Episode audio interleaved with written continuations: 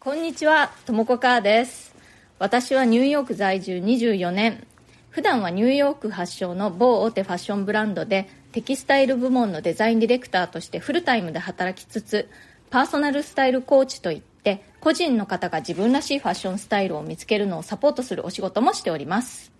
このチャンネルニューヨーク人生劇場では人種のるつぼ何でもありのニューヨークで私が働いて暮らして経験したことや日々の生活の中であったちょっと面白いことや、えー気づいたことなどをお伝えしていきます。ニューヨークの自由でポジティブな空気感がお伝えできたらいいなと思ってやっております。それでは今日もよろしくお願いします。はい皆さん大変大変お久しぶりでございます。突然長々とお休みしていたのでどうしちゃったのかなと思われた方も多いかなと思うんですけれどもね。あの私前の以前の放送でちょっとお話ししましたけれども引っ越しをしていたんですね。であの引っ越しがですね今回2つの引っ越しを連続でやるというのをやりましてそれに加えてそうフルタイムでやっているデザインの仕事の方がまあいろいろと緊急事態に次ぐ緊急事態発生みたいな感じになってましてね、まあ、スーパーてんやわんや状態だったわけです。で私もこんなに長々とねこの放送を途絶えさせてしまうつもりでは全くなかったんですね。なのであの本当に無言でいきなり放送があの全然更新されなくて皆様にご心配をおかけしたりねあとがっかりさせてしまったりして本当に申し訳ありませんでした、まあ、おかげさまでねなんとかあの引っ越しの方は無事終了しましてまだ新居の方はねかなりとっちらかってるんですけれどもとっちらかった中で一応あの仕事をしております。で猫図もねもちろん一緒に引っ越してきましてでねうちの猫図割と野生味あふれる猫と言いますかなかなかねこう取り扱いが難しい猫図なんですよね。でまあ一匹はまあそうでもないんですけれどもね一匹あのオス猫の方がまああの猫キャリーとかにね入れるのがとても難しい猫なんですね。まあ、子猫の頃はね、そうでもなかったんですけれども、年を取れば取るほど、だんだんこうね、意志が硬くなってきたというか、こう、頑固な猫に育ちまして、とにかくね、嫌なことは断固拒否なわけですね。で、あのーまあ、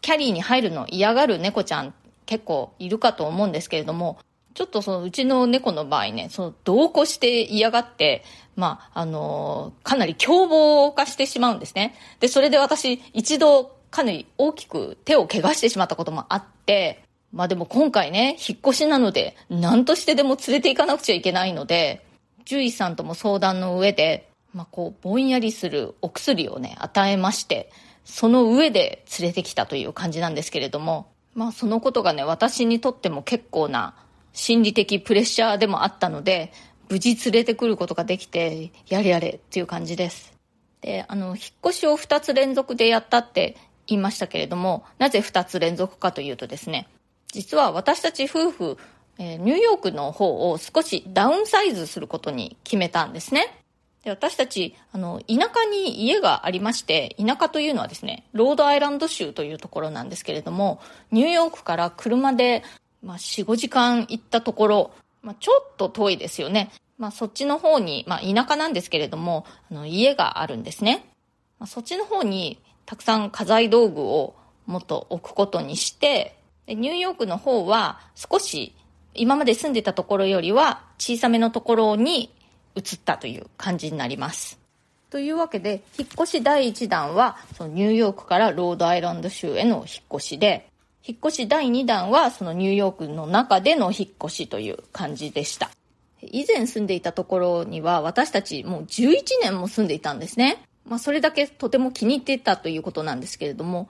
11年も引っ越さないでいると結構物がやっぱり溜まりますよね。だからパッキングしてもパッキングしてもまだ次から次へとどんどん物が出てくるという感じで、そんなに物を溜め込んでるつもりはなかったんですけれども、やっぱり知らず知らず大量にいろいろなものが溜まってしまってました。私の夫はかなり物を捨てないタイプなんですね。もう積極的に何でも取っておこうとするタイプで、それに比べると私は結構物を捨てるのが得意だと思っていたんですけれども今回の引っ越しでね意外と私も無駄なものをたくさん溜め込んでいたなということに気がつきまして、すごく反省しました。これからはもっとね、あの、自分の持ち物について厳選していきたいなと思いました。不要なものがないか定期的に見直してね、どんどん手放していくようにしたいなと思いましたね。やっぱり引っ越しすると自分の持ち物について見直すことができるっていうので、いい機会ですよね。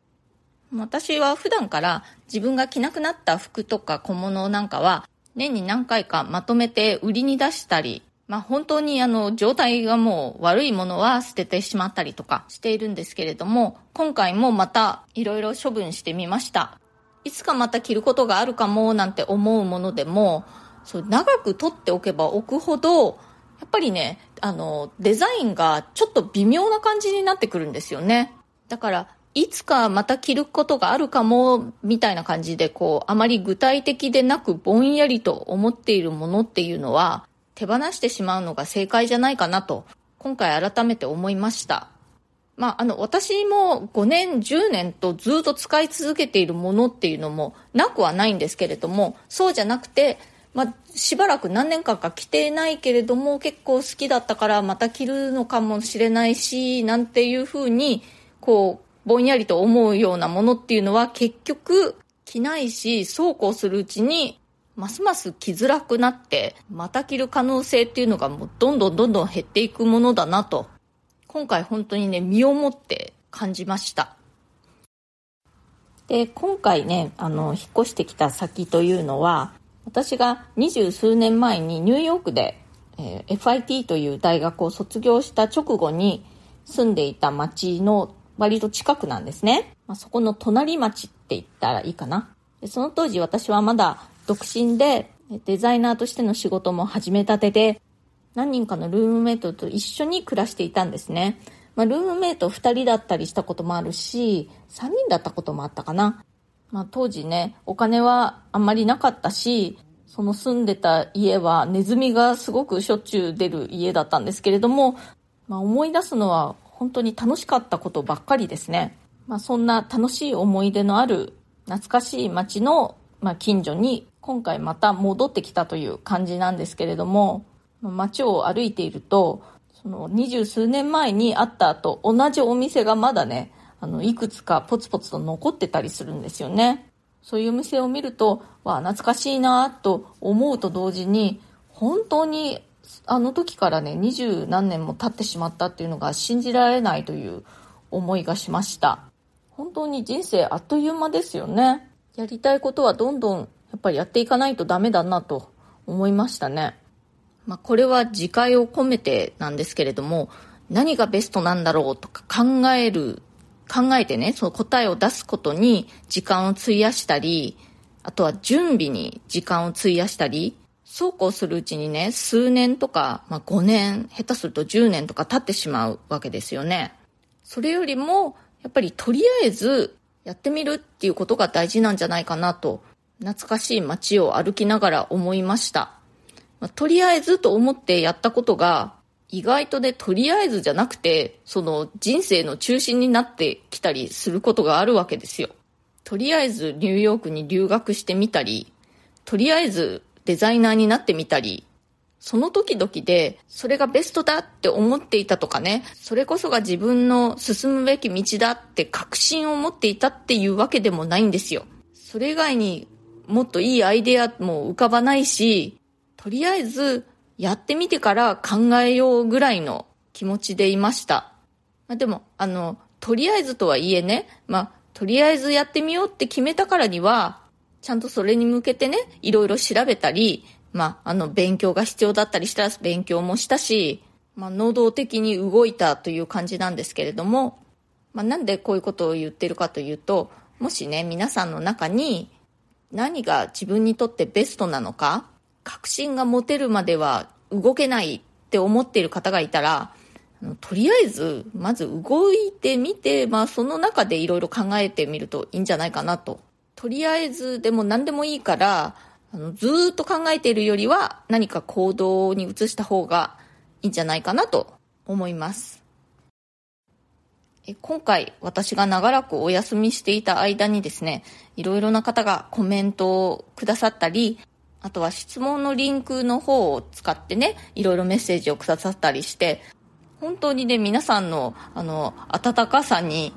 もう本当に感動しました、私は。ありがとうございます。ちょっとしばらくね、この放送をしていなかったので、お話ししたいことがね、こうちょっといろいろ出てきてしまって、今日はちょっとまとまりない感じの回になってしまったかと思うんですけれども、また以前のようにちょくちょく更新していきたいと思いますので、どうぞよろしくお願いいたします。え今日はそろそろこれで終わりにしたいと思いますけれど、今日の放送が気に入ってくださったら、また引き続き質問やリクエスト、相談なども受け付けていますので、ぜひ送ってください。私のプロフィールのところに質問できるリンクというのも貼っていますので、そちらからでもいいし、コメント欄からでも大丈夫ですよ。え匿名でも OK です。ニューヨークのこと、ファッションのこと、海外で暮らすこと、海外で働くこと、キャリアチェンジのこと、人生で何かチャレンジしてみたいことがある、などなど、